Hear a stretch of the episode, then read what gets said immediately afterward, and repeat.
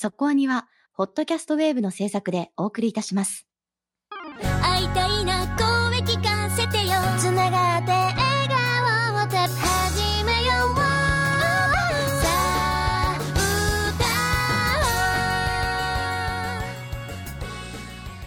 ディープじゃなくそこそこアニメを語るラジオそこアニそこアニ今回の特集は白い砂のアクアトープなんですけれども舞台沖縄ですよね。うん。行ったことあります？一回だけあるんですよ。お観光ですか？観光でしたね。海にも入ってきましたよ。そりゃそうでしょうね。沖縄行って海行かないとはないでしょうね。そうですね。今回の作中にもあったんですけど水着を着ている人は観光客だって言ってたシーンがあったんですけど、ありましたねそう。あれまさに私行った時言われたんですよ。それは沖縄人に言われたわけですか？そうです。話しかけられて。え「うん、観光の方ですか?」って言われて「えそうです。なんで分かったんですか?」って言ったら。そう地元民は水着着ないんですよって言われて「へーって言ったのをまさにアニメでもやってて。あこういうところまで再現力すごいって思いました。えなんで地元民はいつも入ってるから？うーんと日差しが強いからって言ってた気がします。ああなるほどね。うん確かにね。焼けるからか、ねそうですよ。でも水着着ないってことは下着のまま入ってるってこと、そうそこが気になるね。確かに。女の子どうしてんの女女の子どうしてんの？いや男の子だってそうだと思うんですけど どうしてんの？その後っていう。まあ歩いてりゃ乾くの？沖縄の日差しだったら。いやいや乾いだからって言っていいわけじゃないでしょ塩分 塩分含んだままでしょ確かにね。はい。ベタベタ。そうだからそこが気になるよね逆に言うとね。うんあ確かに確かに。あでもね真水浴びて帰るのかな？いや真水浴びても着替えないわけでしょ。まあみんそのままバスに乗っちゃうの。だってほら沖縄ってじゃないですか。あ徒歩で帰れる範囲にみんな海があるん。だいやでもそんなわけないでしょ、う んそっか。はい、まあまあそういう感じなわけですね沖縄ってね。うん。はい。とってもいいところでした。ねこう九州からだとね近そうに見えてなかなか意外と行くことがないんですよあそうなんですね。だって値段的に言うと東京行くのと変わんなかったりするからね。へえそうなんだ。そう直接は飛行機しか出てないから。あってなると意外と変わらないかもしれないね。そうですね。そう。あとはフェリーだけどそれ宮崎まで行かなきゃいけなかったかな。うんだったような記憶昔の記憶しかありませんから今はどうなってるか分かんないけどね。うん。うんはい。まあそんな感じで、えー行ったことのないところをこう描いてるアニメって面白いなと思います。みたいな話を、えーこの後ちょっとしたいかなと思いますね。はい。今日の特集は？白い砂のアクアトープです。いろいろあったよ最近そこアニ白い砂のアクアトープ。沖縄の小さな水族館で働く18歳の女子高生、美咲のくくるは、東京で居場所をなくし、逃避行した元アイドル、宮沢風花と出会う。くくると風花はそれぞれの思いを胸に、水族館での日々を過ごすようになる。しかし、その大切な場所に閉館の危機が迫り来る。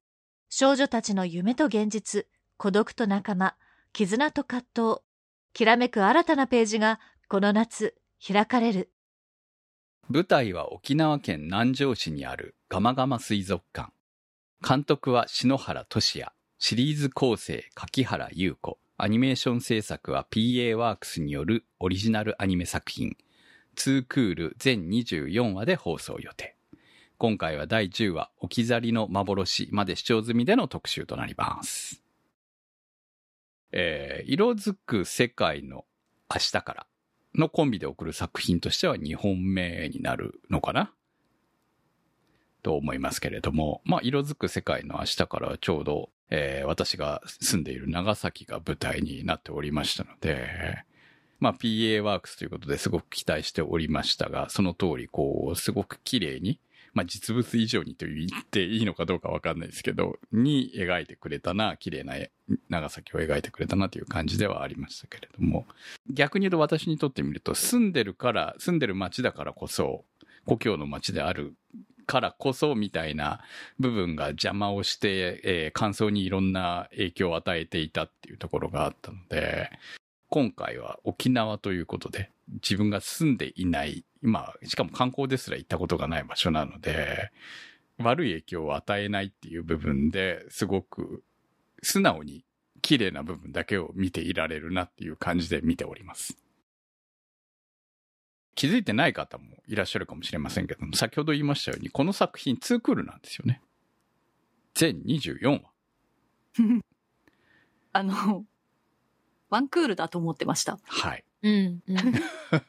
まあ、なんとなくこのままワンクールでも終わりそうな感じはあるよね。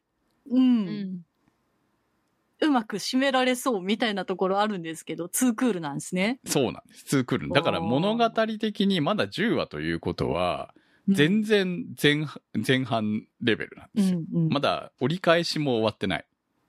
ですね。はい。へえ。ちょっと驚きでしょ？驚きました。はい。もう結構なんか終わりそうだよね。うんいや、終わりそうだっていうか、佳境に入りつつあるんですよ。うんだから、っていうことは、このガマガマ水族館編は、もしかしたらこの、一番盛り上がるのが12、13話ぐらいが、そうなのかなといううん。気もしてるんだけど。いわゆるワンクールの終わりぐらいうんうんうん。に確かどう物語が動くのかうん。まあそういう意味ではちょうどいいタイミングでの特集なのかなとはい。思っておりますけれども。高校生の夢見る女子とか、うん夢を終わらせちゃった女子とかの群像劇で綺麗な話って思ってたんですけど、結構現実的なこともツッコミで入ってたりして、あの、すごく大人目線もちゃんとあるんだなっていう作品でした。っていうか基本的にこの作品大人目線をきっちり描こうとしている作品だと思いますよ。うんうんうんその、高校生だけでできることでもないし、しかも今回、高校生ってじゃあ誰だっていう話ですよね。まあ、純粋な意味での高校生ってククルとカイだけなんじゃないの？風花は、高校卒業を控えた状態で解雇されてますけれども、まあ、一応高校生ではあるけど、基本、もうアイドルって大人じゃない仕事をずっとしてるわけだからね。だから純粋な高校生とは言いづらいなって私は思ってるんですよ。なるほどね。うん。確かに月見も、その、高校生、クラスメートなんだけれども、定食屋を営んでるでしょ、あれ。だいぶ賄ってますよね。はい。あれ別にお母さんの店というよりも本人の店のイイメージが強いですよね。うん。だからあれも純粋な高校生かって言われたら、ちょっと違うくない？っていう感じがあって、まあ、ククルも館長ではあるんだけれども、一番高校生らしいのがククルなのかなというのが、えーここ最近見てる感じなんですよ。逆に言うと、1話頃のククルはもっとしっかりしていた感があった。そうですね。なんか館長として。そう、館長代理の仕事をきちんとこなしている感があって、だんだんと、あ、まだそういえばこの子は高校生だったんだなっていうのを実感してきているのがここ最近なのかなと。周りの人たちの方がよっぽど大人にね、見えてるわけじゃない。うんその同じ高校生。っていうか、風花なんか全然お姉さんにしか見えないからね。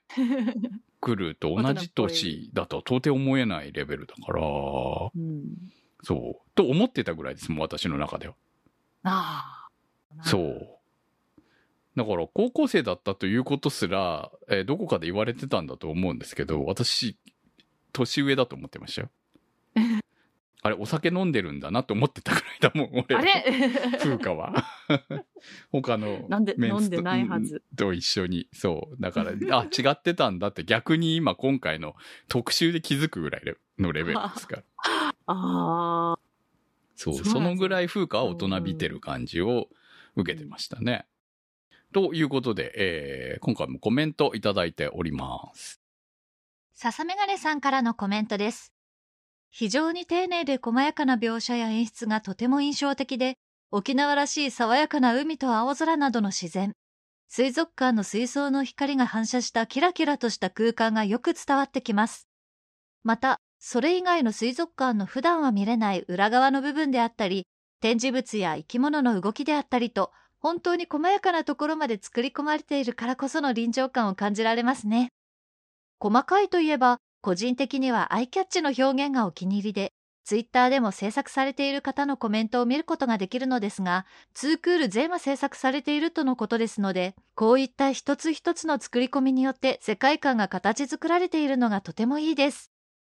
水族館のお仕事ものアニメとして楽しんで見ているのですが、視点を変えてみると、沖縄の旅情感を味わうことができたり、回の目線で見てみると恋愛模様になってみたりと、見方を変えるといろいろな物語が現れてくるのも面白いです。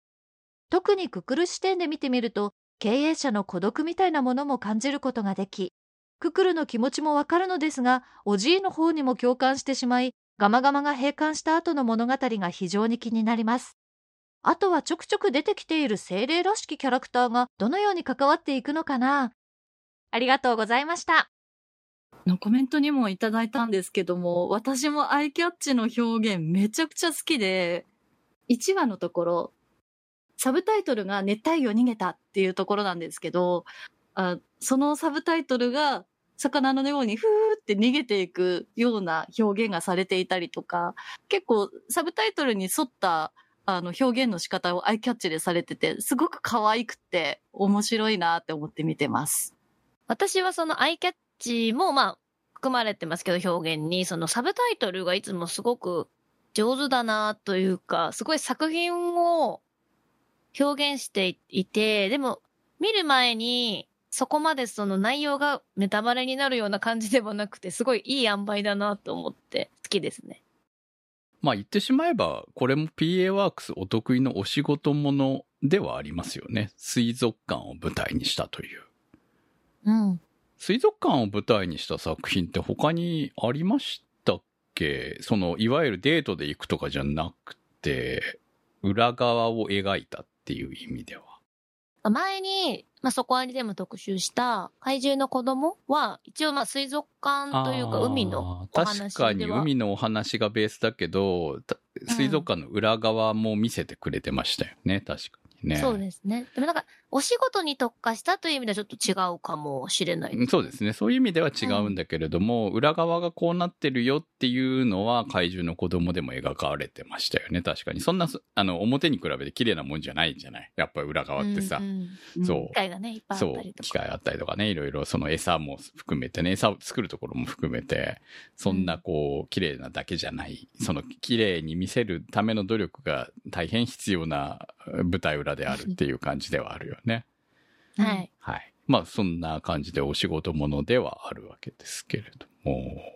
いや、あのね、よくできてるなと思うんですよ。まあ、ここまでのお話を見てても、本当うん高校生たちの、その青春ものとしても見れるし、その、まあ、ガマガマ水族館が閉館するという、その、閉館に立ち向合う、その、寂しさみたいなものもあるし、それに立ち向かうククルの気持ちもわからないでもないし、まあ、いろいろね、さすがツークールあるだけあって、伏線がいろんなものがこう、用意してあるじゃないですか。すでに。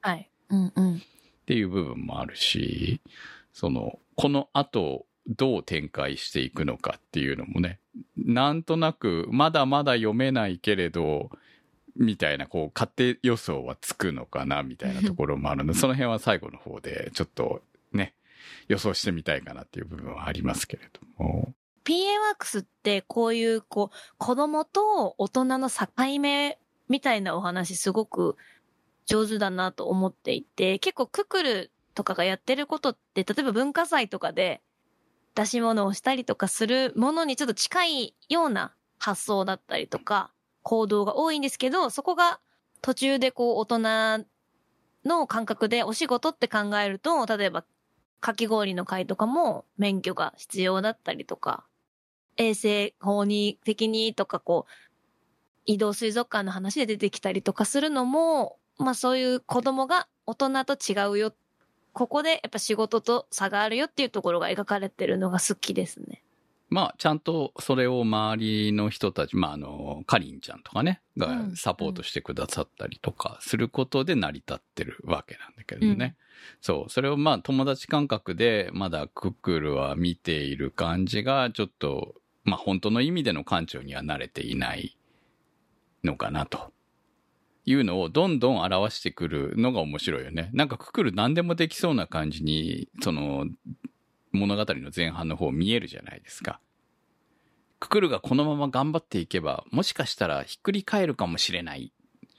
で、そこでハッピーエンドで終わるかも、ワンクールで。みたいに思わせかねない部分もあったと思うんですよ。冒頭、数話は。はい。で、しかもそれにね、あの、謎の生き物が関わってきたりとかしてね。そんな話ではないなと。うん。大体お仕事ものとして考えたときに、あの、ガマガマ水族館が生き残るということは100%ありえないわけですよね。うんこのお仕事アニメっていうのが分かってると、もう本当に、やっぱそこはきっと閉館するんだろうなとアバウトに思ってしまいますよね、やっぱり。まあ100%閉館しますよね。どんなにククルが頑張ろうが、もうあそこまで話が動いているものがひっくり返るわけないじゃないですか、どう考えたって。うん。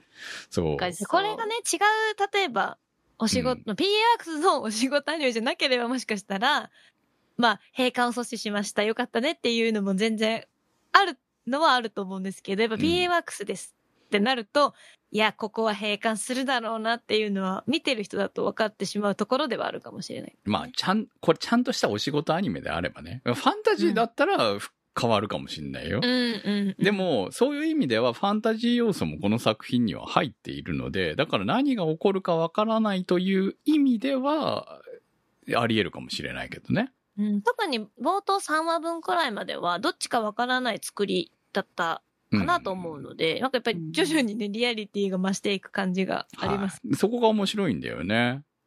うんそう。だからこれはワンクールだったら、もしかしたらそういう作りもあり得たかもしれないけどね。うん。うん。ううん。ん。いや、でも結構シリアスになってきたなっていう感じはありますよね。で、ククルが全能じゃなかったっていうところがね、面白いなと思ってるわけですよ。そうですね。年頃の女の子って感じがしますね。そうだ。よね。1話ぐらいだったら、めっちゃ仕事のできる、こう、その高校、高校、まだ高校生なのにここまでやれちゃうんだ、この子すげえな、っていう感じだったわけじゃない？うんうんうん。どちらかって言ったらちゃんとね、その、昇進で沖縄に来てしまった風花の方が、ね、全然使い物にならない感じがあったのが、今は風花の方が風格がありますもんね。ギャグじゃないよ。ちょっと笑っちゃった。いや、と思うぐらいに、こう、お姉さん風になっちゃって、まあ、現実を見えてるのは、じゃあ、誰なんだってなったら、風花の方がちゃんと見えてますよね。まあ、風花はそれにプラスして、また別の問題が発生はしてきましたけれども。うんだから、簡単にはいかないよね。いろんなことがね。そうですね。そう。でも、風花も結局、母親がやってきて、あの回でね、どうなるのかと思ったら、まあ、夏休みいっぱいまでだよっていうふうに約束をした以上、うん。帰らざるを得ないわけじゃないですか。彼女だって。このままここにいたいと言えるのかって言ったらね。うん。まあ、あのお母さんだったら許す可能性もありますけれども、卒、もう学校転校してね、沖縄で、とりあえず卒業まではいますっていう考え方もできないことはないとは思うんだけれども、彼女自体も、その、まあ、アイドルはやめたとはいえ、芸能界に全くの未練がないわけじゃないんだなっていうのを、ここ1話2話で見せてるわけでしょだから、あれを見ると、その、もう先に向かっていってるんだよね、みんなね。くくる以外は。そうです。そう。そうなんですよ。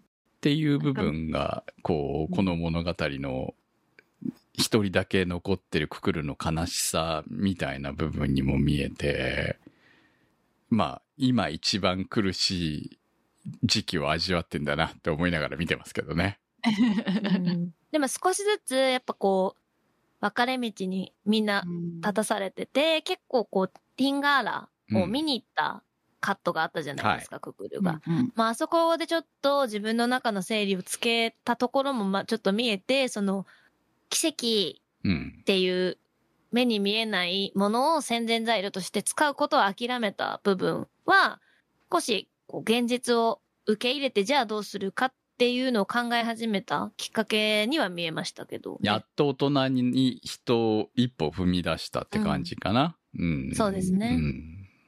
あそこまで行ったのは偉いと思いますよ。だから、このままだったらただのわがままなお子様で終わったところだったところが、まあ、本来はもっとしっかりした子のはずなんだよね。くるくる自体はね。うん。やれる、館長代理がやれるぐらいにはしっかりしてた子なんだけれども、やっぱり閉館という現実が迫ってくると、そうはいいられないっていう結果が、ああいう、こう、なんとかしよう、なんとかしよう。大体あそこでちょっとお客さんが増えたぐらいで閉館が止まるわけないんですよね。はっきり言っちゃえばね。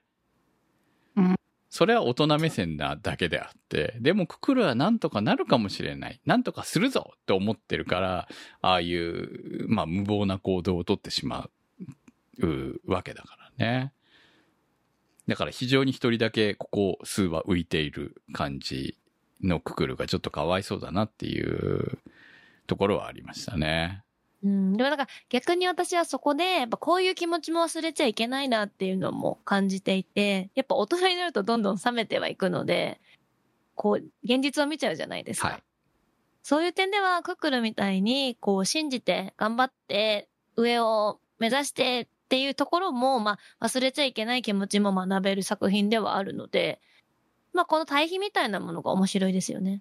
そうだね。うま、うまくできてるって。その、みんなが風花みたいにはなれないわけだし、その他の、まあ言ってしまえばあの中で言えば、観光協会のかりんちゃんが一番大人なわけじゃないですか。まあ、お一番大人っていうか、あの女の子組の中ではね。うん。まあお母さんとか置いといてね。そういうね。そうそうそうそう。そう、かりんちゃんが一番、その、酸いも甘いも知っちゃってる世界にいるわけでしょ？働いてるわけだよね。はい。そう。だからその中から行くとっていう感じですよね。だからできるこ、できる限りのことは、やっぱりしてあげてるても、やっぱり限界があるんだよっていうのを、彼女が一番分かっているはずなんで、それも、でもあまり露骨に言わずに、ククルに接してあげてるのは偉いなと思いますよね。やっぱり、み、自分もそうありたいっていう気持ちがあるからだろうね。やっぱりね、本当はね。ですね。自身も思い出がすごい深い場所だからっていうのは。うんですよね。なかなかその理想のようには生きていけないんだよっていうのを実感、一番実感してるのはかりんちゃんだと思うんでね。うんやっぱりね。だから我々目線は、まあ私たち大人目線から見ると、そのかりんちゃんの気持ちが一番わかるのかなっていう気がするんだよね。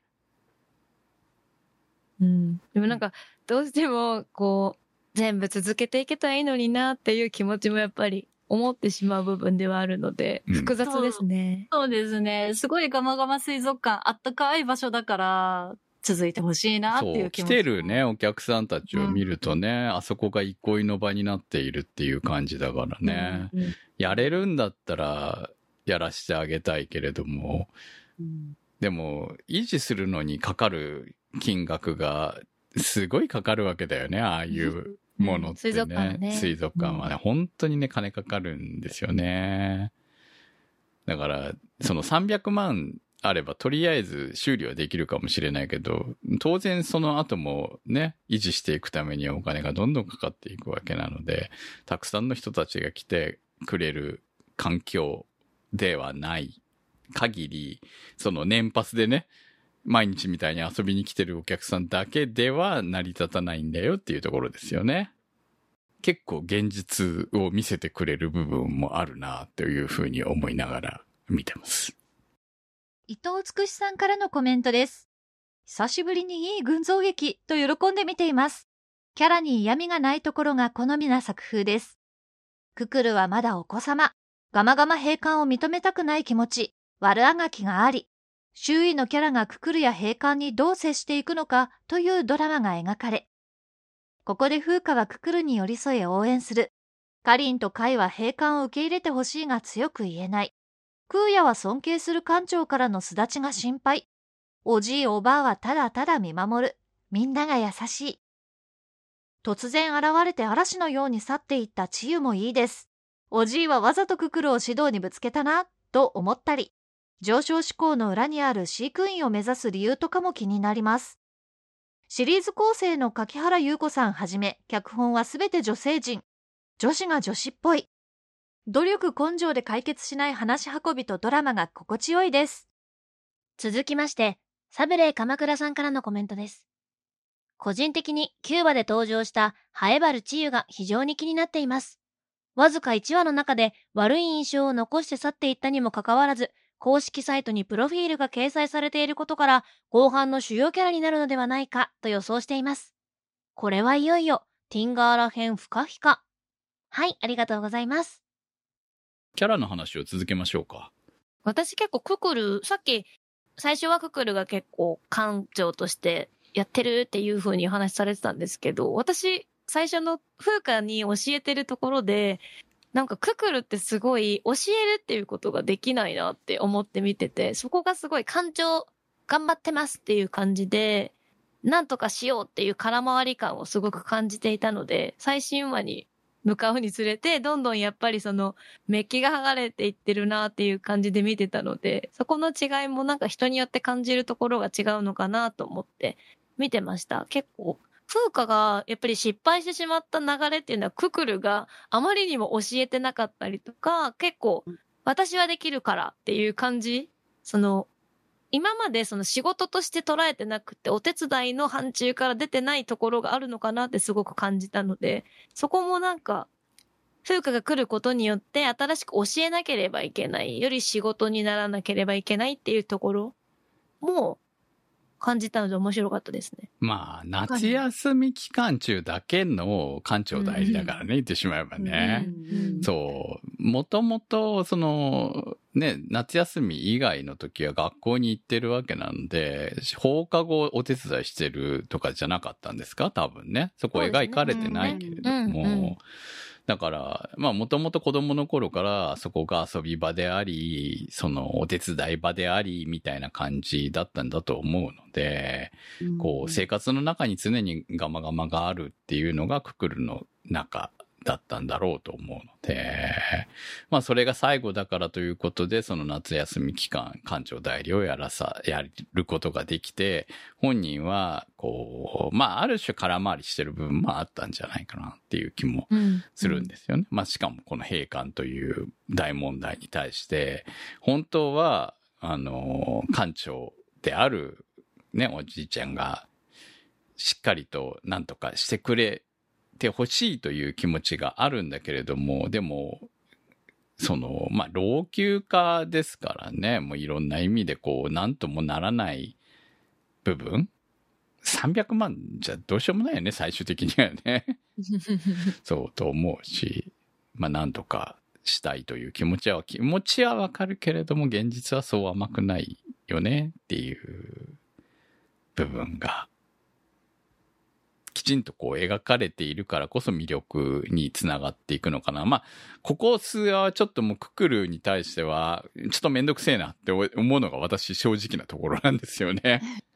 でも、この多分このめんどくせえなはこの後に来る、こう、ね、彼女の成長によって覆されていくんだろうとは思ってますけれども。まあ大体いつもクモさんね、うんめんどくさいって思われる そうそうそうそう。ね、お子様の子がそうなんですよ。もうそれはもうね、やっぱ仕方がないなと思ってるので。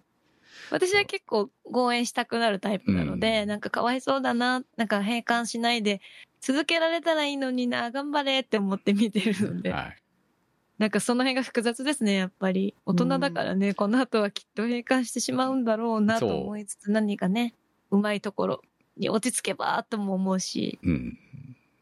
そうですね。で、あと、まあ、風花に対しても、あ、も、その、今、お姉さん風に見えちゃってるけれども、やっぱお母さんにが来る時の態度とかも、いやいや、もうちょっとリアルお母さんなんだからちゃんとしろよとか思う時もあったし、逃げるか、お前、みたいなさ、連れ戻されるからといって逃げる行動をとってそれでなんとかなるのか？え？っていう話もあったわけだから、まあ、あそこが一番、なんか子供の部分が出てそうだよね、あそこがね。うん。うん。まあ逃げてきたこと自体も、その親に何も言わず逃げてきたとっていうところも、そういう意味では子供っちゃ子供なんだけどね。そう。中途半端に、こう、アイドルとして、その、大人の世界で働いてるわけじゃないですか、言ってしまえばね。はいうんうんだから、ち変な大人感だけは持っちゃったみたいな感じはあるんだよね、風花はね。うん。で、まあ実際開けてみたらただの女子高生だった。まあただではないけれどもねっていう部分を、こう、その、ミキシング感っていうのかなうん。が面白いキャラクターですよね、本当にね。まあ実際この映画の主演の話を断るのかどうするのかは今後の彼女の将来に向けての話につながっていくわけでしょうけれども。でも、まあ閉館はともかくとして、その夏休みは終わるわけなので、お母さんとの約束もあるから、果たしてどういう道を選ぶのかっていうところは非常に気になりますよね。確かにそうですよね。うんどっちに転んでも夏休み明けはいなくなっちゃうっていう感じですもんね、今のところ。まあ何か、そのフーカーがどうしてもその沖縄に残るという選択を取らない限り、でもそのためには親を説得できなきゃ意味がないわけだし、うん、で、こんな機会はもうないわけだから、その映画の主演の誘いをどうするか？その映画が実は沖縄を舞台にした物語だったりとか、おガマガマを舞台にできるとか、何かこう、ね、そういう物語でもない限り、うん。まだね、何の映画でどういう役なのかみたいな話までは出てませんからね。確かに。ないですねうんそう。だからそれがもしかしたら、こう、いい方に転がる天気になるかもしれないけど、そんな甘いか？世の中って思う部分もあるので、えーまあ、この辺は実際、ね、この先、まあでもすぐ明かされる話だと思うんだよ。うん。うん。その、ねもワンクール終わるぐらいまでには全部終わってる話なんじゃないかな。うんだって夏休みは終わるわけだからね。うん。うん。だからどういう、ほら一応物語としてツークールあるような作品って、一山来るじゃないですか。だから一山はい。来ると思ってるんですよ。そろそろ。ワンクールのね、そう、気配ありますもんね。そうそう、ワンクールの終わりぐらいのタイミングで。うん、で、まあそこが一応ガマガマが閉館するシーンになるんじゃないのかなと思ってるけどね。うん。ううんん。まあだからそこでの選択っていうのがくくる風花がど何を選ぶのかっていうところが、まあ楽しみなところではありますけれども。えー、まあ他のメンツ見ていきましょうか。えー、まあ女の子たちとにかくみんな可愛いんですよね。私、うどんちゃんが好きです。お、うどんちゃんいいですね。まあ月見っていう名前なんですけどね。本当はね。そうですね。はい。うどんちゃん、うどんちゃんいいよね、本当にね。いいうん。あの中で、一番付き合いやすい子は、うどんちゃんなんじゃないの？あ、確かに。まあ、付き合いやすいか一番友達になりたいのは、うどんちゃんかな。うん。なんか、あの、自分と好きなことにすごい一生懸命なところがね、いいですよね。偉いよね、やっぱりね。あとう、ん料理好きなのもいいし、いい。好きで作るっていうのもいいしね、やっぱりね。うんうんまあ、なんか一番あの、三人、女の子三人、高校生の中では、まあ大人に近いところでいろいろと戦っているというか、学んでいる部分は感じますね。あ、そうだね。実際、うんお大人のお客さんを相手に商売してるわけだから、うん。その、まあそういう意味じゃククルだってそのはずなんだけども、その割にはっていう感じがあるんだもんね、ククルはね。でもやっぱりそれはさ、あの、夏休み期間中のみとか、そういうところが全然違うからなんじゃないのかな。うん、もあるし、その、うんやっぱ飲食店って、物を出して後でお会計してっていう、そのお金がすごく見えやすいなと思ってて、ね。水族館って多分入場トをね料を、うんそう、チケットをっていうやり取りをククルがするわけではないので、うんそういう意味では、そのお金とかっていう、その仕事って一番大事なところだと思うんですけど、あんまりそこに現実感がククルとか風化、まあ風化はちょっとあれですけど、風花はまた別だね。そうそう。うんで、まあ、うんククルに関しては意外とないのかもしれない。だからかもしれないなとは思300う万さえあればなんとかなるって思ってる感じがあるもんね、本当にね。うん。そんなわけはないんだけどね。本当はね。そう。だから、あの、うどんちゃんはあれ夜も仕事してたりとかするはずだよね、多分ね。うん。高校生ができる時間帯までは。うんんだってお母さんあんな感じだからね。手伝ってるよね、絶対ね。うん。そう。絶対、あの、夜は飲んでる母ちゃんの横で仕事してるよね。と思いますよね。うん。でも私一番好きなのはさっきから言ってますけど、あの観光協会のカリンですよ。うんうん。かりんちゃんもかりんちゃんで、あの、本当は水族館の飼育員になりたかったんだっていう夢も持ってたりとかしてて。そう、だからあそこで多分、クックールが思ってる以上に努力してたに違いないんだよね、カリンうんうん。ちゃんはね。でも、それでもダメだったんだっていうところが、こう伝わってくるのが、なんか悔しさが伝わってくるっていうところがね。それでもなんとかなんないのってくくるから言われたら、頑張ってんだよ、こっちはってやっぱり思うだろうし、そうう、ん大人の社会がうまくいかないのも、現実として彼女が一番味わっているだろうからね。それも考えると、やっぱり、ちょっと一番かわいそうだなっていう立ち位置にいる。うんうん。すごくそういう意味では、まあ本当に、狭間の物語って言ったんですけど、かりんちゃんが一番こう、大人と子供のやっぱり間で葛藤もあるし、その、こんその後出てきた治癒とかのお話とかも考えると、まあ、仕事ってこう、夢があってやりたいってだけでできないしっていうところ体現したような感じのキャラクターですよね。そうだね。だから、うまいキャラクター配置になってるなと思いますよね。その年齢をうまく活かして、同年齢でも、ね、その、今までの生い立ちがあるから、こう違ってきているんだっていう部分がね、同じような、同じ部分も持ってるけれども、そうではない生い立ち、いや、そうではない、やっぱり一人一人個性があるんだっていう風に見えるところが魅力なのかなと思いますよね。あと、それに沖縄らしさみたいなものがくっついてきてるのが物語として魅力になってるのかなと勝手に思いますけど、これは沖縄人ではないので私にはわかりませんが、そういう風に見えているという感じですね。うん。すごいイメージ的なもので、ああ、沖縄の人っぽい地元を愛しているみたいなっ。ていう風に取れるっていう部分ですねうんうんう。んそれは、その実際の沖縄人から見るとどう見れてるかは私にはわかりませんよ。その、長崎の物語の時に感じたような違和感をもしかしたら感じているかもしれないから、そこはわかんないからね、はっきり言えばね。あとはまあ同級生的な感じでいくと、カイ君はい。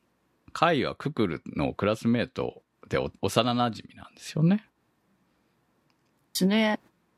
ちっちゃい頃からはい。知っている。まあ、淡い恋っぽいなっていうのは特に最新話を見ると 感じさせられますけどね。うん。あのーククルのサンドバッグになってるところとか、なんて優しい男なんだいやいや、もう。付き合っちゃえよだよね、本当にね。いや、カイの妹もいいいいんですけどね。いいいいいい大好き。はい、でも、カイは、ね、そりゃあね、ククルじゃねえだろっていう気持ちもわかりますよね。でも、カイはククルが好きなんだから仕方ないじゃんね。うん。それに、風花がずっと沖縄にいるかって言われたら、ややっぱり出ていく子だと思うんですよ、私の中では。そうですうね。ん。だから、そこでね、残るっていう選択をされたら、私ちょっとなんか、幻滅しちゃうかなっていう気もしてて。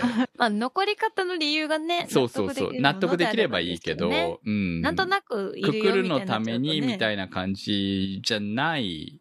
それは後で後悔するかもしれないよっていうふうに思う感じがね。やっぱりやるだけのことはやってみてほしいっていう気はしますけどね、やっぱりね。えー、あとは同じ飼育員としてはあの、クーヤですか。やっと女嫌いの理由が分かりましたね。わかりましたね。ねえ。なるほどな。そういう理由があったのかという。うんなんであんなチャラいやつがいるんだと思ってたら、ちゃんと水族館に対する愛はあるんだね。あるんですね。ねえ。うん。いや、まあ、ね、閉館したら彼もどう、どこかに、うん。まあ転職の、こう、おじいがいろいろやってくれてるみたいだからね。うん。どうなんですかね？なんか彼的に微妙な感じでしたけど。まあ別、ね、結局どうしたいのかっていうところが難しいところですよね。だからね会は別にまだ、その、漁師をつけばいいわけなので、まあ、その後どうするか別として。うん、別に水族館にこだわりは、ククルがいるからっていうこだわりだと思うので、うん。うんまあ、ククルを支えたいっていうのが一番で、その、まあ、そこにやっぱりガマガマが関わってきているっていう流れだと思うので、ちょっとやっぱククルとクーヤとは。ガマガマに対する立ち位置がねうん違うんだ違いますよねそうなんですよね。クーヤが私一番好きなキャラクターなので、あそうですか。うんはい。はい。いいですねなんか、最初でも、ただただこう水族館好きなだけなのかなとは私は思っていたので、うんなんかその流れが、やっぱり最初は好きじゃなくって、ククルとは違ったんだけど、どんどんハマっていってしまったきっかけが、館長うん。っていうのがすごく好きで、だから、ククルは結構場所に固執してるところがあるんですけど、クーヤは人というかうん館長の元でやっていきたい、まあ弟子みたいなもんですよね。うんっていうのがいいなと思っていて、そうなるとこう、やっぱり場所は変わってももしかしたらいいのかもしれないけど、じゃあ館長はこのどうなるのっていうところが、まだわからないところじゃないですか。このまま引退するとは思うんですけど、そうしたらクーヤはどうなるのっていうのはちょっと個人的に。うん。でももう、クーヤもそろそろ独り立ちすべき年なんじゃないのかなっていう気もするので、そこが大人になる、まあね、もう大人の年齢ではあるんだけれども、大人になるべき年なのかもしれないなという気はしますけどうね。ん、なんかやっぱりククルとは違うよね。うんちょっと大人だもんね。ちょっと違いますよ。がね。うんお酒飲めますから。うん 彼の性格上、すごい物臭な感じがするから、ニートにもなりかねんってすごい思っちゃう。まあでも仕事はちゃんとやってるからね。そう言いながら、だからね。館長が、うんそうね、どういうふうに説明してどう納得していけるかっていうのはあると思うし、まあ実際もう、次の水族館っていう話はしてるみたいなので、うんはいうんそこは今後もし、この先で何かそういう展開があった時いに、やあるでしょククルとクーヤの、うんうんあるで違いが出るとは思う、すごく。うん絶対出てくるでしょ。あそこまで振ってる以上。しかもツークールだから。はい。えーす取り上げないわけにはい、いかないんでしょうね。これ、やっぱり海案はと出しとかないとね。はい。焼酎入りアイスはダメですよ、仕事中はね。どう考えてもね。はい。本当に。でも、まあ、キャラクターとしては美味しいキャラクターですよね、本当に。うん。いや、なんだっけ、あの、車椅子の女の子とのエピソーうんドすごい好きだったな。いいやつですよね、本当にね。あの回ちょっと海やんが、海やんもカニみたいだなと思ってちょっと面白かったんですよね。海やん、でも、海やん仕事、ね、水族館以外の仕事できないだろうから、どうすんのって一番かわ、ね、心配ですよ、本当に。いやー、でも見るたんびに腰ね、グギってやってそうるから。そうそうそうそう。再就職できんのかいっていう疑問点がね、あってね。うんということで、えー、コメントいただきました。ちゆ。はい。はい。急に出てきましたね、嫌なやつ。いや、私、その、ワンクールだと思ってたので、なんでこのキャラと思って、すごい、もう、なんだあいつって思ってたんですけど、はいそのツークールって知って、あ、だからあの回あのまま終わったんだなって今思ってました。あそうですうね。ん。いきなり現れるあの、ね、まあ、初日はまあなんとか我慢したけど、二日目のあのきっついこときっついこと、本当に。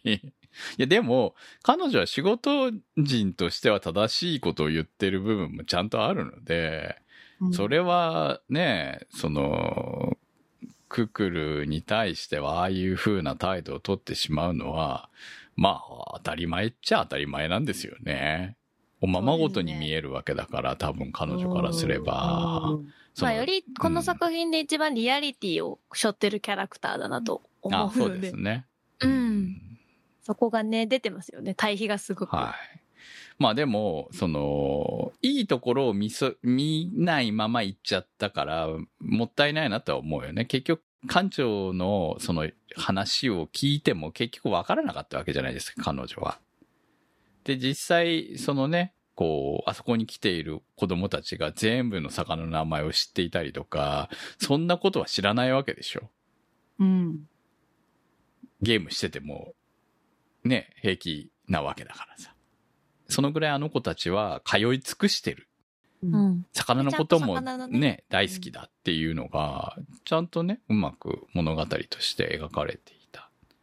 でもそのことを知らずに、知らないまま、彼女は出ていったわけなので、だからまあ、もう来ないのか、もう一度来ることがあるのかはわからないですけれども、うんまあもちろんこのティンガーラに関わることが全くこの後物語にとしてはもう別の物語になるとは限らないというかもう確実に関わっていくんじゃないかという気はしますので。うんまあね。なんだろう、やっぱり良さを知らないまま出ていってしまったので、今後そういうところで、まあ、館長がすごいっていうところとか、まあ、くくるなりにその、知識とかはやっぱりすごい部分ってあるとは思うので、うん魚に対する愛とかも。はい。そこを治癒が知るようなエピソードが出てくるだろうなとは思いますよね、思いますやっぱり。よね。ううんん。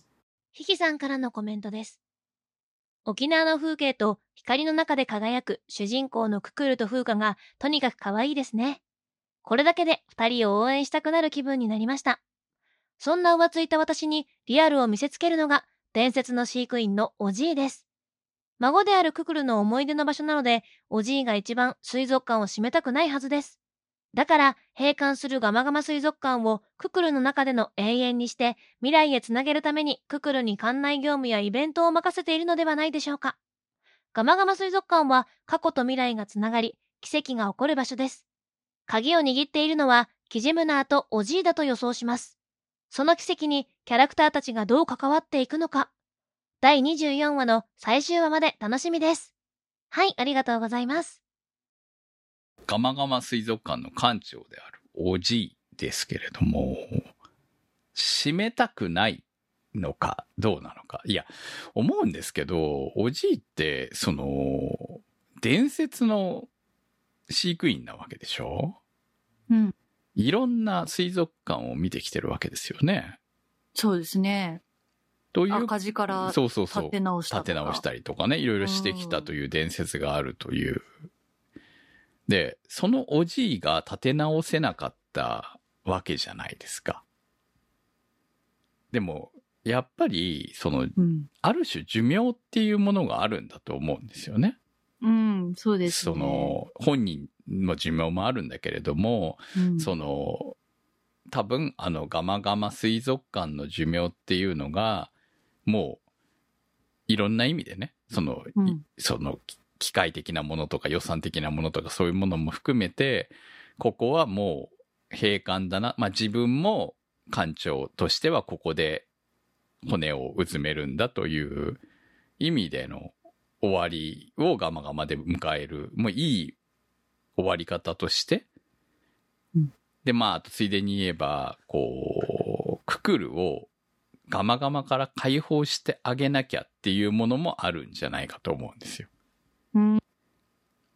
だからそこまで水族館を閉めたくないかって言われたら、実はいいタイミングだったと思っているんじゃないかという気もするんだけどね、お俺の中ではね。うん。なんか、こう、おじいの中では、その、流れる時代に合わせて、こう、魚のように泳いでいくじゃないですけど、そういう部分もやっぱり感じるので、もちろん、孫だからククルのために締めたくないって気持ちはあるとは思うんですけど。ゼロではないよね、間違いなくね。と思うんですけど、そこに関しては、こう、時代の、まあ、うん。もちろん流れもあるとねし、、その気持ちと閉館するっていうことに向かっていくことは、完全に別個で考えてるんじゃないのかなって思ってて、そこがさすが伝説なんじゃないのって思うんですけどね。ビジネス的なものと、その、孫への愛っていうのはまた別にきちんと分けて、だからこそ最後だから館長代理をやらせているっていうところもあるのかなっていう気はしてますけどね。うん、まあ、閉館したからって、その水族館が本当に終わるわけでも、場所がなくなってしまったからって、こう、思い出がなくなるわけでもないじゃないですか。そうですね。うん、そういう部分はやっぱり人生長いんでね、おじいは分かってるのかなっていううん部分も、やっぱそこは違いがすごくありますよね。そうですね。まあ実際ね、ガマガマができる時からいてずっとガマガマだけ一筋ってわけではないはずですから、その、うんいろいろ回って結局ガマガマに来たのか、ガマガマの立ち上げからいるとはちょっと思えないんですけど、そこはわかんないもんね。描かれてないからねその赤字を回復したっていうのも、いつの話かっていうのは言われてないので、もしかしたら、その赤字を回復することもガマガマもできたのかもしれないけど、あえてしてないのかもしれないし、そのおじいの中の考え方が変わったりとかも、まあわからないじゃないですか。描かれてない部そう分なのなんだよで。ね。う。うんん。で、やっぱり、ガマガマの、その場所と、そのどのぐらいが、の人数が、その月に来れば、その成り立つのかとかも、計算すればある程度出てきちゃうじゃない、もそうです。う。そう。だって、そこに観光客が平均でどのぐらいあの周りに来るのか、あと一般人がその定期的にうん。どのぐらい来てくれるのかっていうのは、ある程度統計で取れちゃうと思うんですよね、もうね。うん。それを来させるパワーを持つようなすごいものを入れていくのか。でもそれだってただじゃないわけなので、そんな簡単じゃないよね、やっぱりね。うん、まあいろんな方法あるんでしょうけど、おじいの中でやっぱ選択して、このガマガマっていう場所はこういう風にしたいっていうのがあるのかなと。まあそれが今のあの空気感なんだと思うんですよね。そうですね。優しい空気感だと思いますし。そのだから、優しい空気感というか、そういうところを取った結果、やっぱビジネスとしては、うん閉館するっていうところが、この物語の、こう、優しいところであり、冷たいところではあるので、まあそこはしっかり描かれていて、いいですよね。そう、そうだね。ファンタジーとして考えれば、これはね、ガマガマがなんとかなるっていう逆転劇で終わるのが正しいんだと思うんだけど、そうはいかないのが、私の中では正しい本だと思うんだよね、やっぱりこれはね。うん。うん、うん。そう。で、ククルは次の段階に進まなきゃいけないだろうという気がしますし、まあ、えー一応ここまでの話、えーを見ながら、どうなっていくと思いますか？っていう感じですね。まあ、あの、コメントにもいただきましたけれども、こう、キジムナはい。が何かをやたかすんじゃないかと。で、ここまで来ても、まだちょろっと出てくるだけで何なのかわからないし、その何をしているかも明かされてないというか、まあ、不思議なあの魚現象が。食ってるだけですけどね。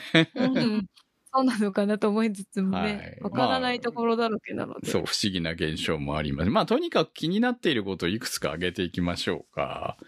まず、ククルの母子手帳の話題ですよね。うん。ね。母子手帳が2個ある。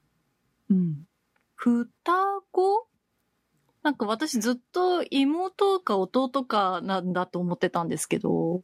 いや、わからないです。そこはうんね開けてないんでしょ？多分。うん、だから、もう一つが何だったのか。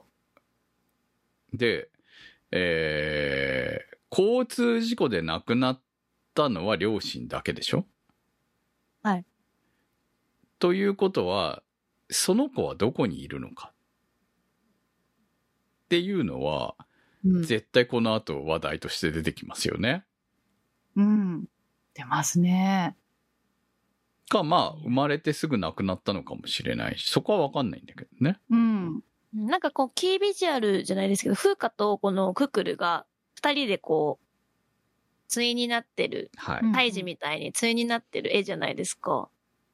うん。だから私結構双子だったのかなって、やっぱ双子だとどっちかが死んじゃうことって結構あるじゃないですか。よく言われて。まあ今はね、うんいい医療が進歩してるんで、なかなかそうですけど、昔とかだとやっぱりどっちかがやっぱり死んでしまったりとか、ちっちゃく生まれてとかよくあったと思うので、まあもしかしたらそういう、まあものを体現してるのかなと感じてました。いや、私は素直にククルと風花は実は兄弟でしたみたいな話になっちゃうのかなって思ってたけど、でもあのお母さんを見ながら、その、それはないだろうなと、思いましたけどね。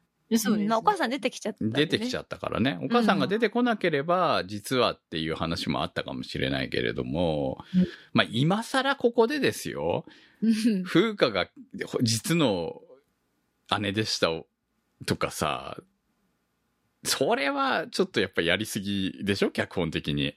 そうです出しちゃってますしね、お母さんも、ね。そうそうそう。ご都合すすぎないかって話になるでしょ？だって、ねえ、その、子供が小さい頃に、そう、まあ、例えばそこの宮沢家に行ったとしてですよ。うん知らないわけないじゃないですか。うん。沖縄に行く段階で、え、この名字は？みたいなさ、確かに。さすがにね、それはないと思うんですよ。うん。一緒にお酒まで飲んでさ、うん。あの母ちゃんも母ちゃんだったけど。そう。だからそれはないなって思うので。うん。あそういう存在になるっていう話なのかもしれないですうね。ん。でもさ、なんかでも結局あの母子手帳があるということは何か関わりがあるキャラ、まあその母子手帳の存在が出てくるのか出てこないのかはわからないけれども。っていうか出てくるでしょですね。あんなに気になってるから。う。うん。うん。あの件がどう関わってくるのかっていうのはやっぱり一エピソードあり、あるはずですよ。一エピソードなのか、後半の重要なエピソードになるのかわからないけれども。あとは、そのもう実際に閉館するのかどうか。まあこれはもうでも私の中では閉館だと思ってますんで。うんだからあとは夏休みのその終わりの段階で何がどう、みんなの身の振りようですよね。うん。がどうなっていくのか。で、えー、もう一つ気になるのは、まあその、あの妖精みたいな生き物が一体何者なのかっていうのもあるんだけど、あれは最後までもしかしたら明かされない可能性もあるなとも思ってるんですよ。でマスコットだと思ってましたそうよ。そうだと思う んですね。そういうねね妖精みたいなのがいるよっていうのと、まあ妖精もいる世界だから、ああいうこうね、うん。不思議現象も起こることもあるよっていうだけの部分かなと。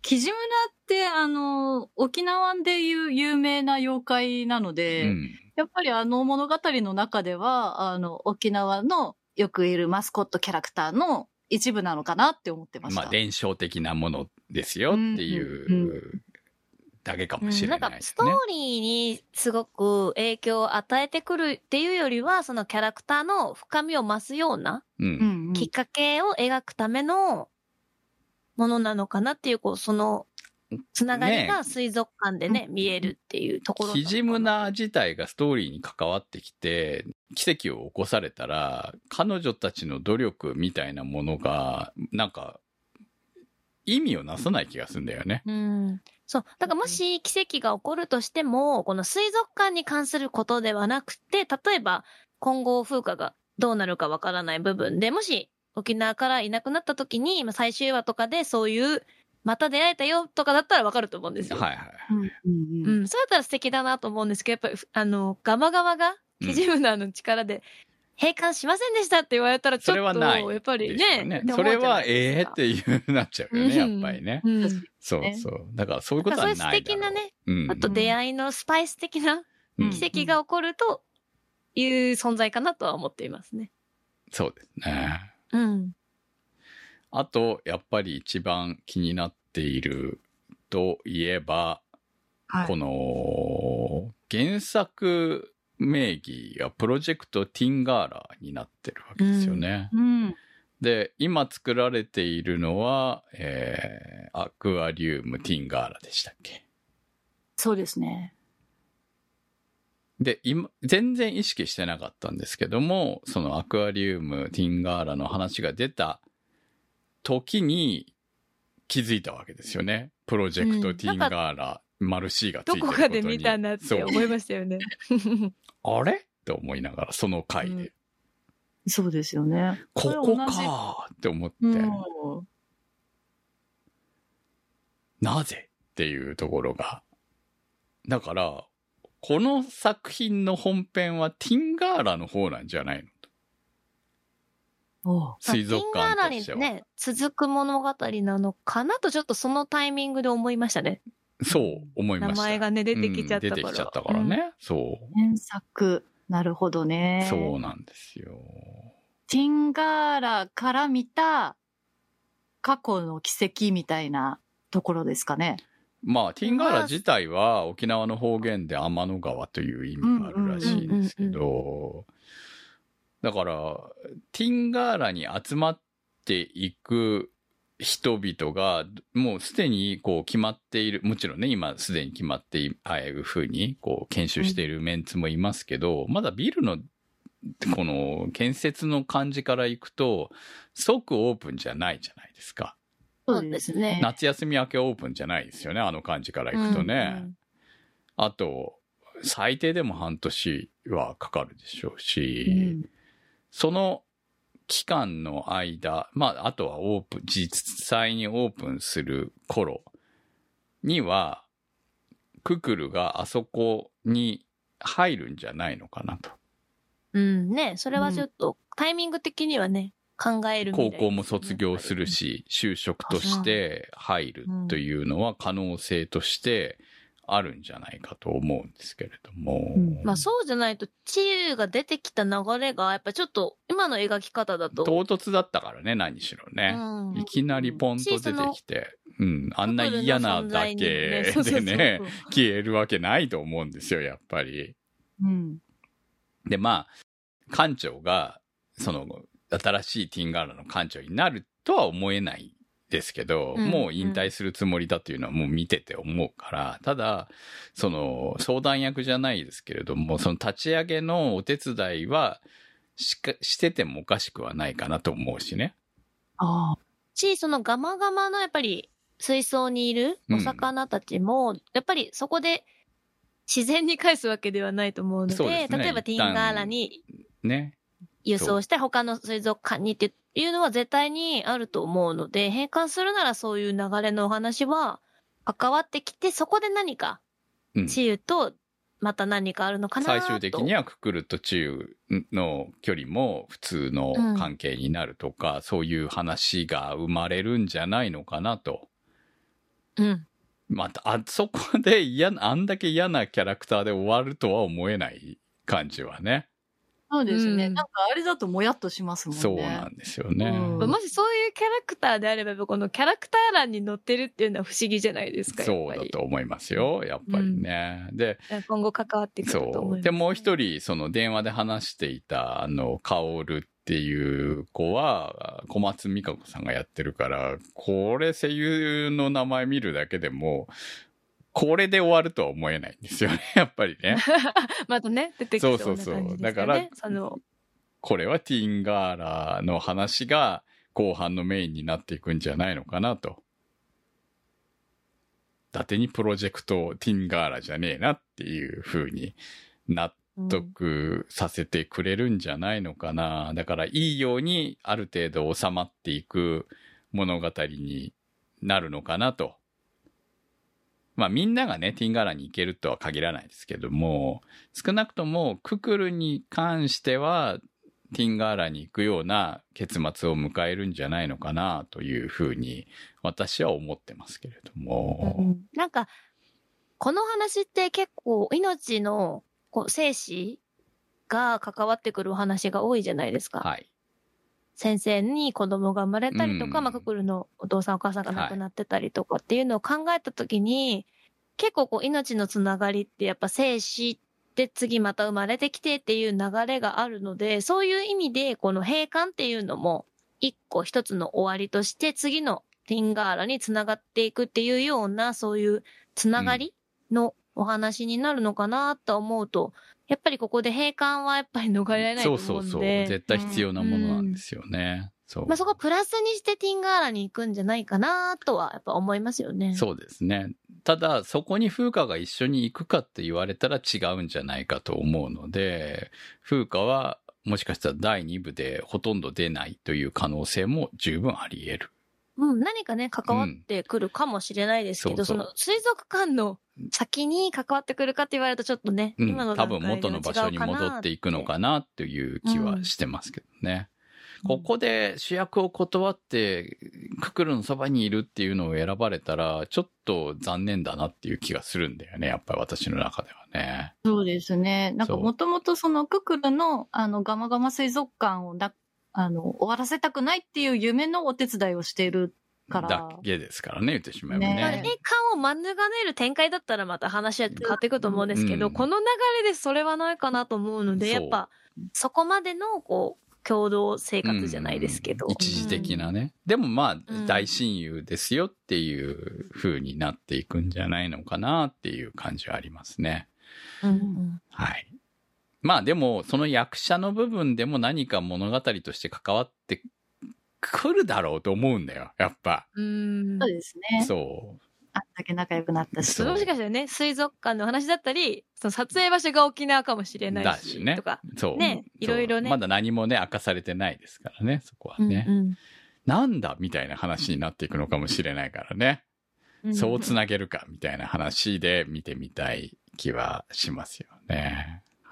はい。はい。ということで、えー、まだまだ前半、まあ折り返してもいないので、えー好き放題言えるっていうのがいいかなと思うんですけど、ね。この予想がどれぐらい当たっていくのか、えー最後まで楽しみにして見ていきたいと思います。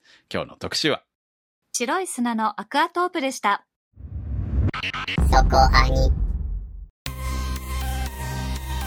そこアニサポーターズ募集そこアニの運営を応援していただくサポーター制度そこアニサポーターズ。1週間1ヶ月のチケット制で応援していただいた方のお名前を番組内でご紹介いたします。好きな作品の特集に合わせてのスポット応援も大歓迎。チケットはそこアニ公式サイトからご購入いただけます。サポーターの皆様には毎週特典音声「そこアニサイド B」をプレゼント。まだ見